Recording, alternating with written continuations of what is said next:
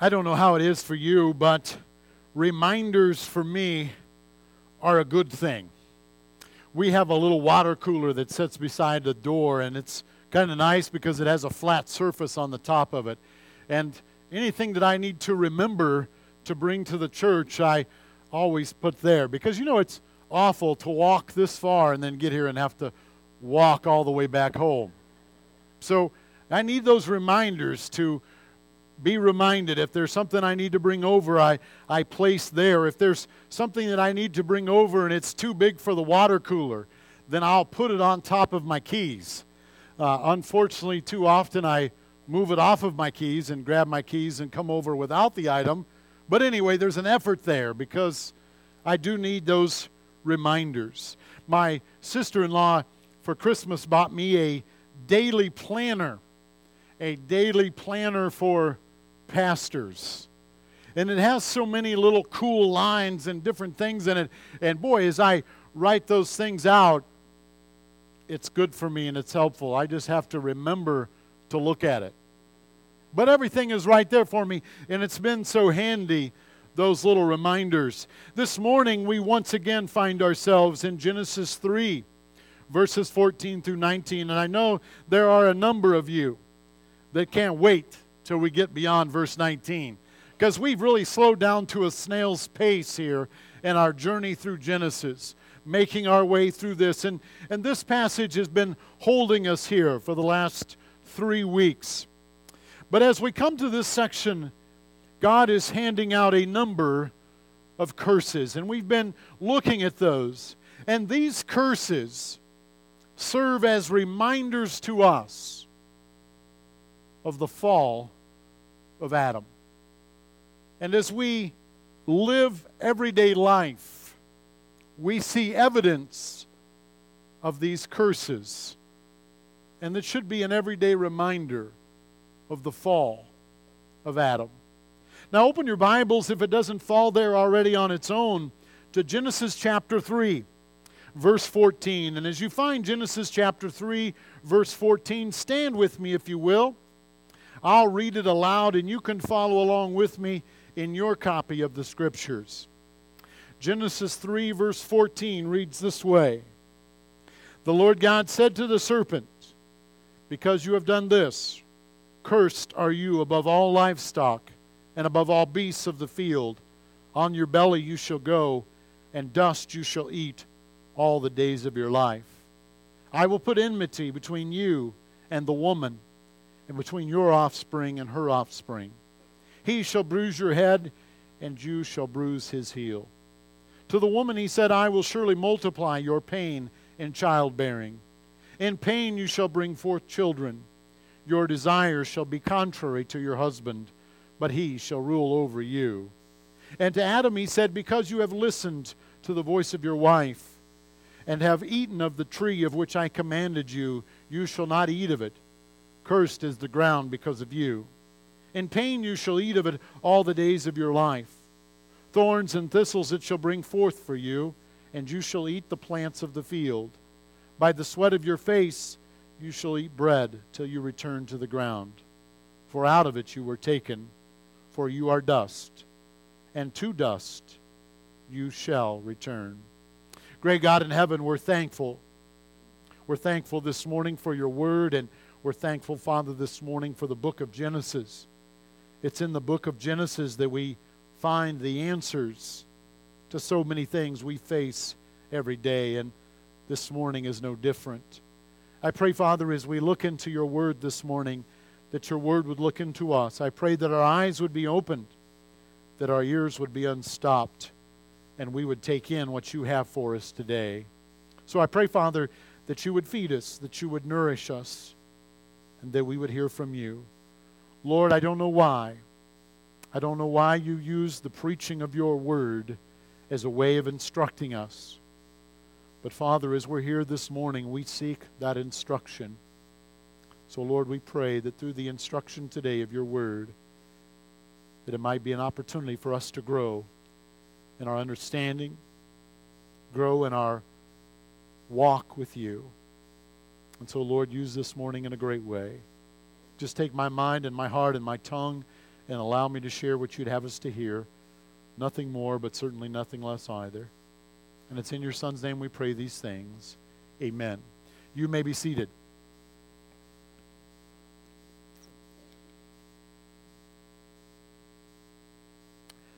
As we look at these verses this morning, and as we've looked at this last couple weeks here, we see that God began handing out these curses in the opposite order that the blame game unfolded. Remember that God came to man first, and he asked the man, and the man turned and blamed the woman. And then God came to the woman, and he asked the woman, and she turned, and she blamed the serpent. And God did not ask the serpent his side of the story.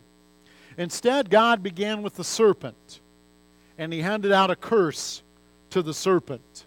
Now, Satan had taken possession of the serpent. He spoke through the serpent. He used the serpent to address the woman. And so he cursed the serpent first, but then he cursed Satan.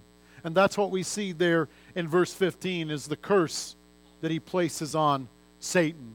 As he cursed Satan, we see the promise of the coming Messiah there in Genesis 3, verse 15. And after he cursed the serpent, after he cursed Satan, he then moved to the woman. And we looked at that last week, and we learned that the curse on the woman was twofold. It affected the realm in which women live, it affected her in the area of childbearing. I will surely multiply your pain in childbearing. In pain you shall bring forth children. And we're reminded of that as we give birth to children and as our children grow. They, they pain us as they grow. And so we see that lived out. This area of this curse also affected the relationship she has with her husband. Your desire shall be contrary to your husband. In essence, there was uh, a bit of enmity put between husband and wife, and that's the joys of being married. We deal with those things that are contrary. He also shared, He shall rule over you. This position of leadership would already been established, but it was reconfirmed here as the man's role. And we talked about that last time we were together. Now, this morning we want to come and look at verses 17 through 19 in this passage. And in verses 17 through 19, we see the curse that was placed on man, the realm that was affected by man. We see in this, these verses here the cause, the curse, and the consequence. And so this morning, as we unfold this passage, these are the three headings that we're going to use to kind of direct us and lead us through these verses. Now, the first thing we want to look at this morning is the cause. Look at verse 17 with me. It says, And to Adam he said. Now, as we started this study, I shared with you that Adam, Adam, is the Hebrew word for man. Prior to this uh, passage here, every time Adam appears, it has the definite article the in front of it. So before this, we see the man, the man, or the Adam, the Adam, the Adam. Here at this point, we see for the first time that definite article the removed. And so for the first time, we see Adam's name being used here. Him being man has now taken on the name Adam in reference to him being man. Now, as God comes and he speaks to Adam, I have to put myself in Adam's shoes. How would this have been if I were Adam? Well, first of all, my name would be spelled wrong. Secondly, it would kind of be strange, wouldn't it? I mean, as God comes and hands out the curse to the serpent, if I were Adam, Glad he's not talking to me. then he comes to Satan. Whew. Glad he's not talking to me. Then he comes to the woman. yeah, give it to her. Give it to her. Let her have it. It's her fault. Okay, I'm the only one laughing. But wouldn't that kind of go through your mind too? Dodged another bullet. Yeah, yeah, they're in the wrong. Aren't we quick to do that sometimes when when punishment's being handed out? Yeah, you you deserve that. I did the same thing yesterday and got away with it, but you deserve it today because today also ends in Y. Yeah, you deserve it. You deserve it. I put myself here in Adam's shoes, and I, I kind of wonder if that's how I would have been. Yeah, yeah, that's right. That's right. You give it to him. But now God speaks to Adam. It says, And to Adam he said, Because, because you have listened to the voice of your wife, and you've eaten of the tree of which I have commanded you, you shall not eat of it. The reason God is giving this curse was because Adam listened to his wife. Now, before you think, hey, this means I don't have to listen to my wife anymore because this was the curse, this phrase that's used here means that he listened and took action. He didn't just let it go in one ear and out the other. He listened to what she said, and she did, and he did what she requested. He did what she wanted him to do. He listened to the voice of his wife, and he did what she wanted him to do. And he ignored the command of God. Adam was quick to blame his wife. She made me do it. But Adam was disobedient. God commanded Adam not to partake of that fruit. And Adam did it anyway. It was a choice that Adam made. Adam basically came to a fork in the road. And his wife had already sinned against God and, and rebelled against God and was disobedient. And he could have very easily said, You are standing in your rebellion, but I'm going to stand with God. We don't know what that would have looked like in the Garden of Eden if that would have happened, because it didn't happen. Instead, he let her lead him down the wrong road. And Adam chose to follow. Now we read that Eve was deceived. Eve was misled. Eve bought into the lie that Satan had told her, and she was deceived. We read this in 1 Timothy 2, verse 14. Adam was not deceived, but the woman was deceived and became a transgressor. Now, even though she was deceived, there were consequences for her being deceived. But it says here in this verse that Adam was not deceived. So this lets us know that Eve didn't take the forbidden fruit and bake a pie and come and say, hey, guess what I did while you were out looking at the zoo? I baked a pie for you. And he's like, oh, honey, uh, the Schwan's man just came. I have ice cream. This is so awesome.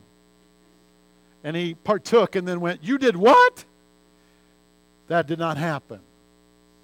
He was not deceived.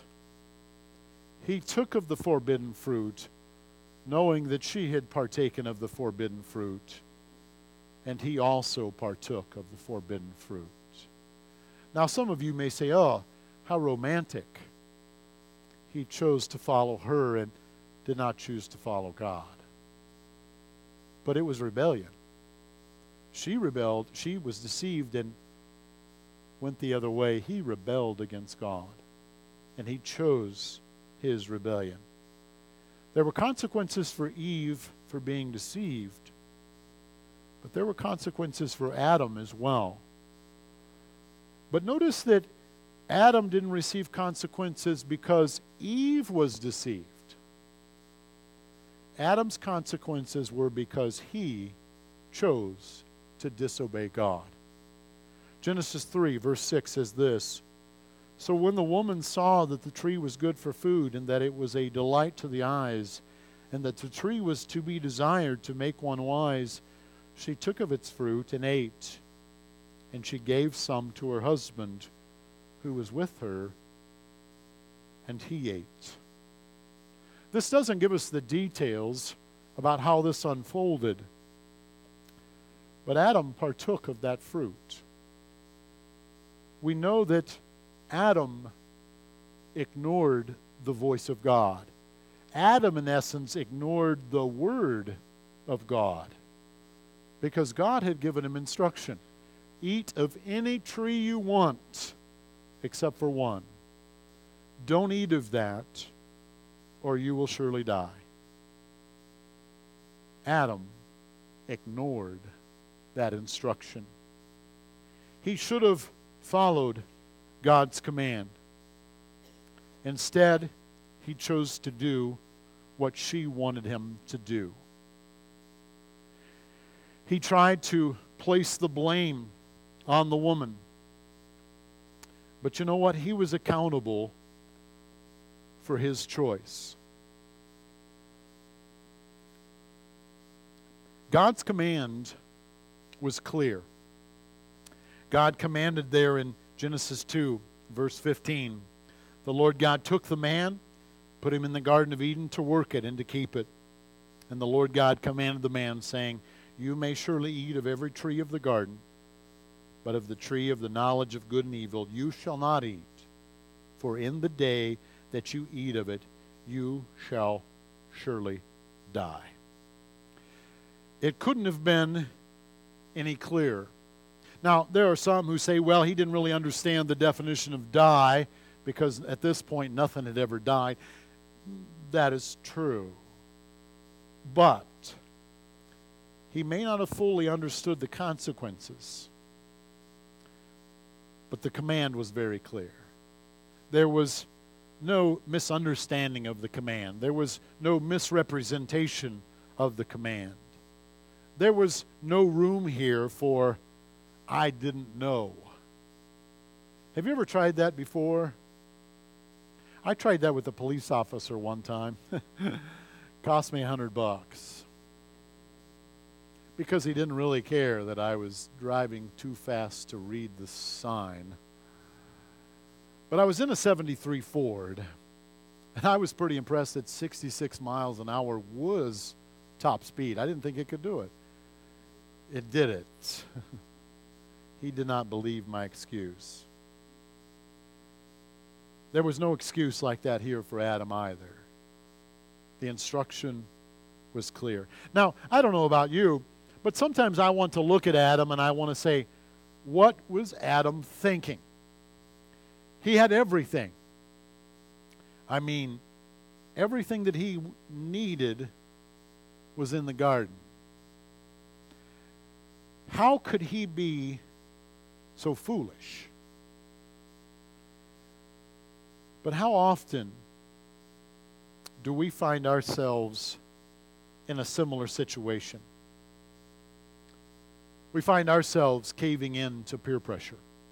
Now, I know peer pressure is something that only teenagers face until you turn 20, until you turn 30. Even at the ripe old age of 35, we still face peer pressure. Somebody telling us, you know, you don't really need to do that. And maybe they're not really saying that, but sometimes just taking a stand is scary. And I don't know if this is the time or the place for me to take a stand. Maybe I'll just keep quiet and go with the flow because everybody else is flowing. I know it's wrong, but I'm just going to flow. I'm in my kayak without a paddle. I might as well just flow. We sometimes fall into that. Saul was king over all of Israel. King. He only answered to God. And we read this in 1 Samuel 15, verse 24. Saul said to Samuel, I have sinned, for I've transgressed the commandment of the Lord and your words. Man, that's awesome. Saul coming up with a confession. But notice his excuse for his sin. Because I feared the people and I obeyed their voice. Saul's the king. He was head and shoulders above everybody, he was a, a large man. Why would he fear anybody? Peer pressure. Peer pressure affected the king. It was an opportunity for Saul to stand and do what God would have him to do, to be pleasing in the eyes of God. And instead, Saul caved. And you know, we face those same opportunities. We can stand for God and, and stand for what's right and, and glorify God. But you know, sometimes when it's not popular, we stand with wobbly knee and we give in. So we look at Adam and we shake our heads at Adam. But you know what? If faced with the same temptation and when faced with the same temptation, we do the same thing. We are tempted to do the same thing. So that's the cause because he obeyed his wife, because he followed his wife rather than following God. The second thing we see is the curse. Now, remember as we look at this curse that God has already warned Adam not to eat of the tree. This curse is not related to that previous warning. Adam did not physically die immediately. Adam did not physically die immediately, he died immediately spiritually. Immediately, there was enmity between Adam and God. Remember when they heard God's voice in the garden and they hid themselves? They were afraid of God because there was enmity between them and God. So, instantaneously, there was enmity. Instantaneously, they began to physically die. They began to physically decline. The first day of our birth as a child begins the process of our decline. We begin moving towards death even at moment one of our conception because of our fallen nature. And that began to happen immediately for Adam but he remained there physically. God could have killed Adam instantaneously. He could have just wiped him out and, and started all over again. He told Adam what would happen. And Adam violated the command. God could have removed him and been perfectly just at that moment. Adam deserved to die. And we have all been given that same sin nature. We are all born at enmity with God, enemies of God. And so God is just in carrying out that punishment. Sometimes critics will say, What kind of God lets people die? Our response should be, what kind of God lets people live? Because our death sentence has already been given to us. If the wages of sin is death, we already deserve to die. We don't deserve anything good from the hand of God. Why do, why do good people, why do bad things happen to good people? How do you classify a good person? It is different than how God would classify a good person. because all have sinned and come short of the glory of God. No one meets God's standard. So there's no one who's good enough to receive good things. We're all fallen. We're all in the midst of depravity. So a better question to ask is not why bad things happen to good people, but why do good things happen at all? Because we do not deserve good things. And we're lying to ourselves if we think we do. Because of the impact of sin, no one deserves anything good. This curse came in and it separated man. Now, notice verse 17 as it continues. Cursed is the ground because of you. Now, this curse is not on man, this curse is placed on the ground. Now, when we see curse here, we need to remember this is the opposite of blessed, okay? This is the opposite of blessed. Remember how the ground was before. Vegetation sprouted, they just had to walk through and harvest. That's all they did. The ground is no longer going to produce freely and abundantly. This curse affects the man because it affects the sphere that the man lives in. For the woman, the curse was in regards to her sphere the sphere of childbearing, the sphere of her relationship with her husband. This sphere, this curse was going to be against the sphere that man lived in.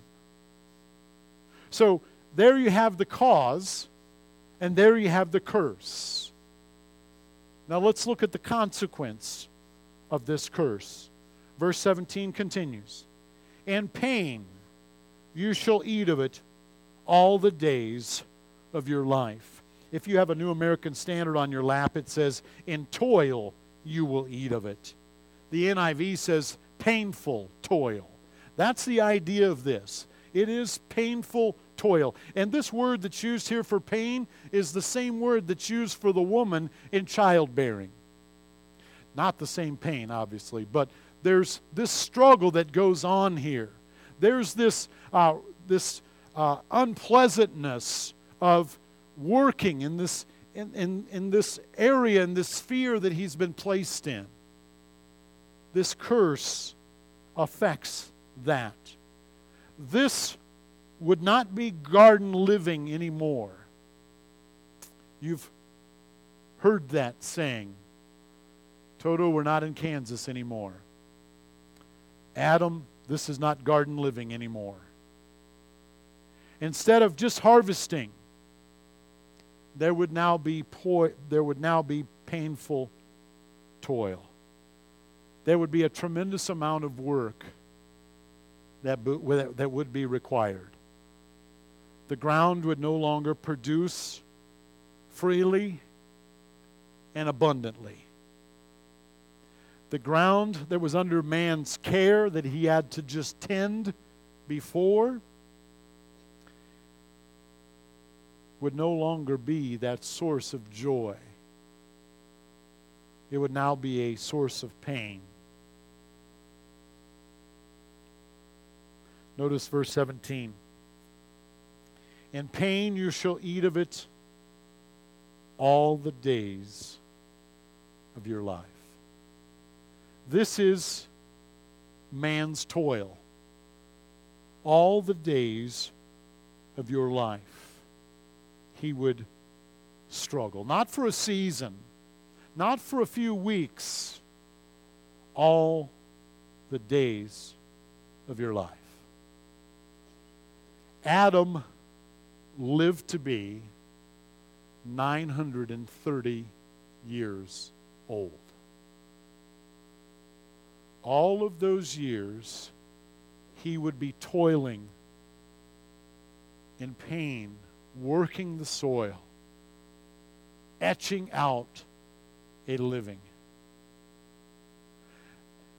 You ever think sometimes when you go to work, oh, man, if I just would have paid better attention in school, I'd have a different job.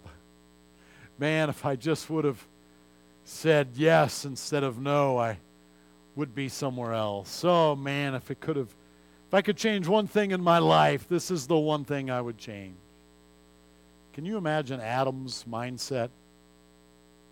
for 930 years. Comes home from work. Man, honey, you remember when we used to just go out and just pick mangoes? Remember those days? You didn't have to do laundry. Those were the good old days. 930 years. He was reminded of his sin. Our toil should be a reminder of Adam's disobedience all the days of our lives. Verse 18 says, Thorns and thistles it shall bring forth for you. You ever noticed how quickly weeds come back? Go out there and you spray them early in the spring when it's still kind of cool and you're kind of excited about being outside. Then you get later in the season and you look at those weeds and they're back. Man, I just sprayed those like three weeks ago and they're back. It never fails. We plant Darcy some flowers for Mother's Day. The week of vacation Bible school, we go back there's weeds all through that flower bed. One week. I mean, you know, VBS week is kind of crazy and a lot of stuff just gets put on the side, and weed pulling is one of those things. You come back, and especially those stupid growing vines, how, how are they so, how do they thrive? They take over the flower bed. You don't have to plant them. I have not planted a single one of those vines in my life.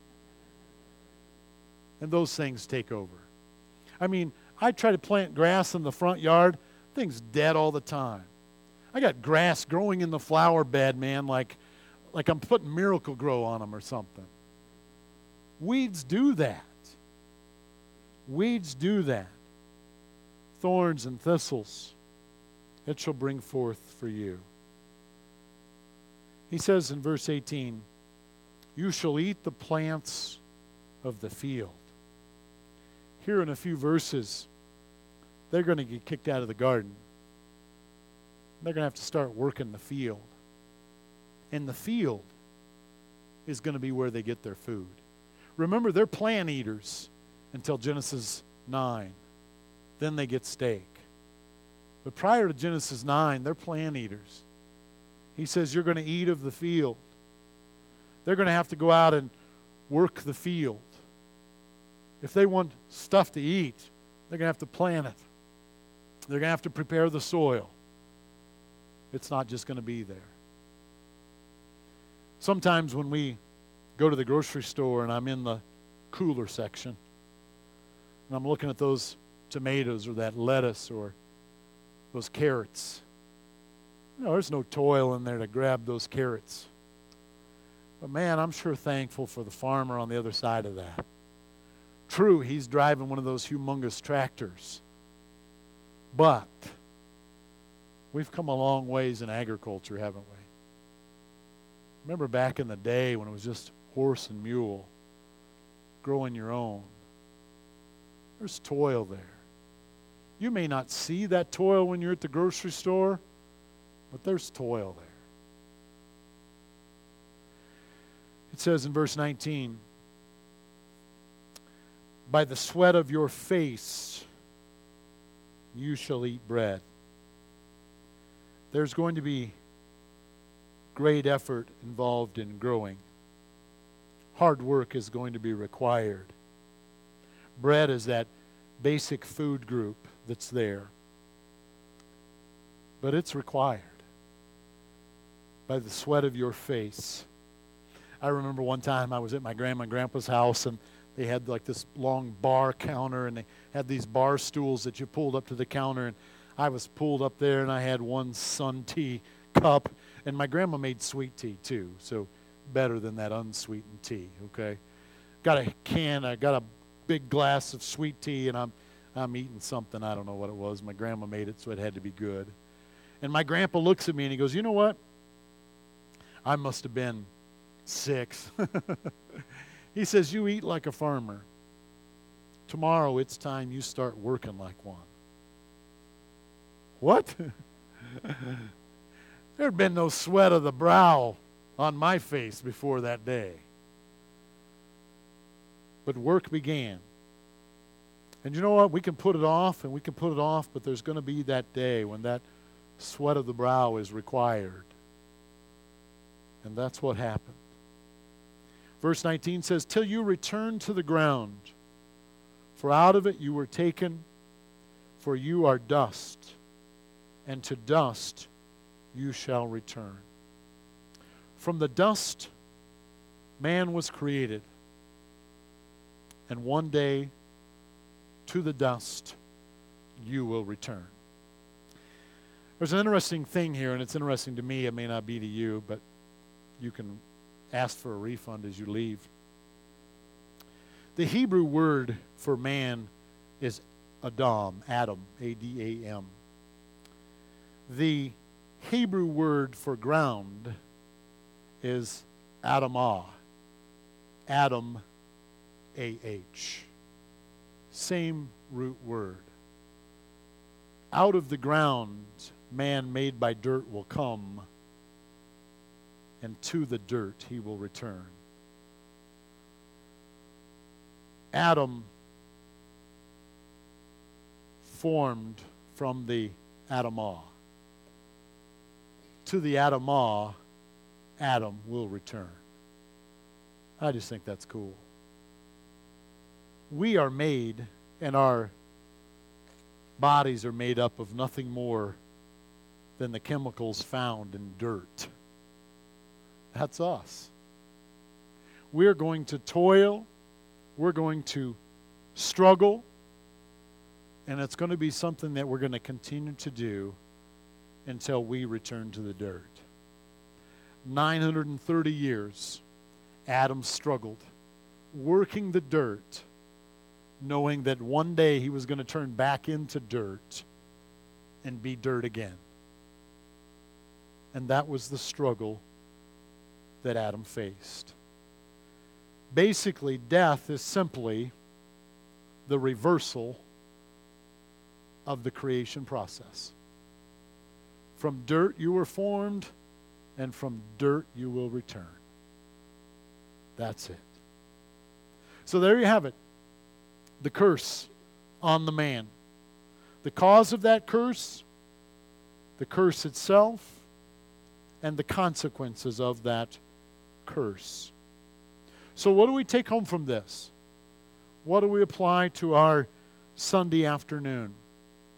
First and foremost, Genesis 1 1 tells us In the beginning, God created the heavens and the earth. In the beginning, God created the heavens and the earth. As we look at Genesis, and as we unfold Genesis, we are reminded that God is the creator of all things. That it all began perfectly, but sin came in and contaminated everything. As we look around us today and we see the things that are going on, and we see and we ask the question, how can this possibly be taking place? One word sin. It wasn't this way in the original design. But sin came into the world, and sin changed everything.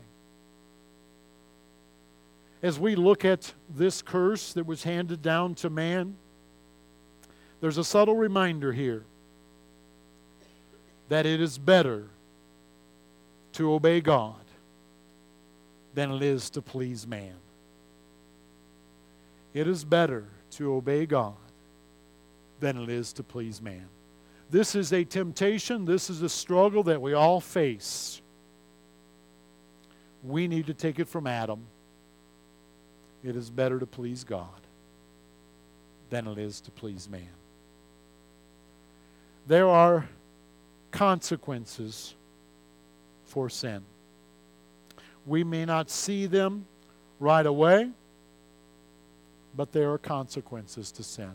Sin is always so inviting, isn't it? I mean, sin rolls out the red carpet. It tells us nothing of the after effects. It just says, Woo, look at me. You've got to have one of these. And we're tempted. We've got to remember that behind the red paint job, it's just a rusty old car. There are consequences to our sin. Our toil should be a reminder to us of the curse. The day to day struggle that we go through should be a reminder to us of the curse. But you know what? As we're reminded of the curse, it's also an opportunity for us to be reminded that there's a Redeemer. You see, the curse was placed on this earth. The curse and the effects of the curse we experience in these bodies. But you know, there's going to be a day when Jesus Christ returns. There's going to be a day when our bodies turn back into dust and we are absent from the body and we're at home with the Lord. And if we've trusted Christ as our Lord and as our Savior, that is a hope that we have. If we ignore Christ and we reject Christ, that is not a hope that we have. But because of what Christ has done for us, we have an opportunity to receive the gift of salvation. We have an opportunity to receive reconciliation that will no longer have enmity with God, but instead we can be children of God. And it's only possible through Jesus Christ.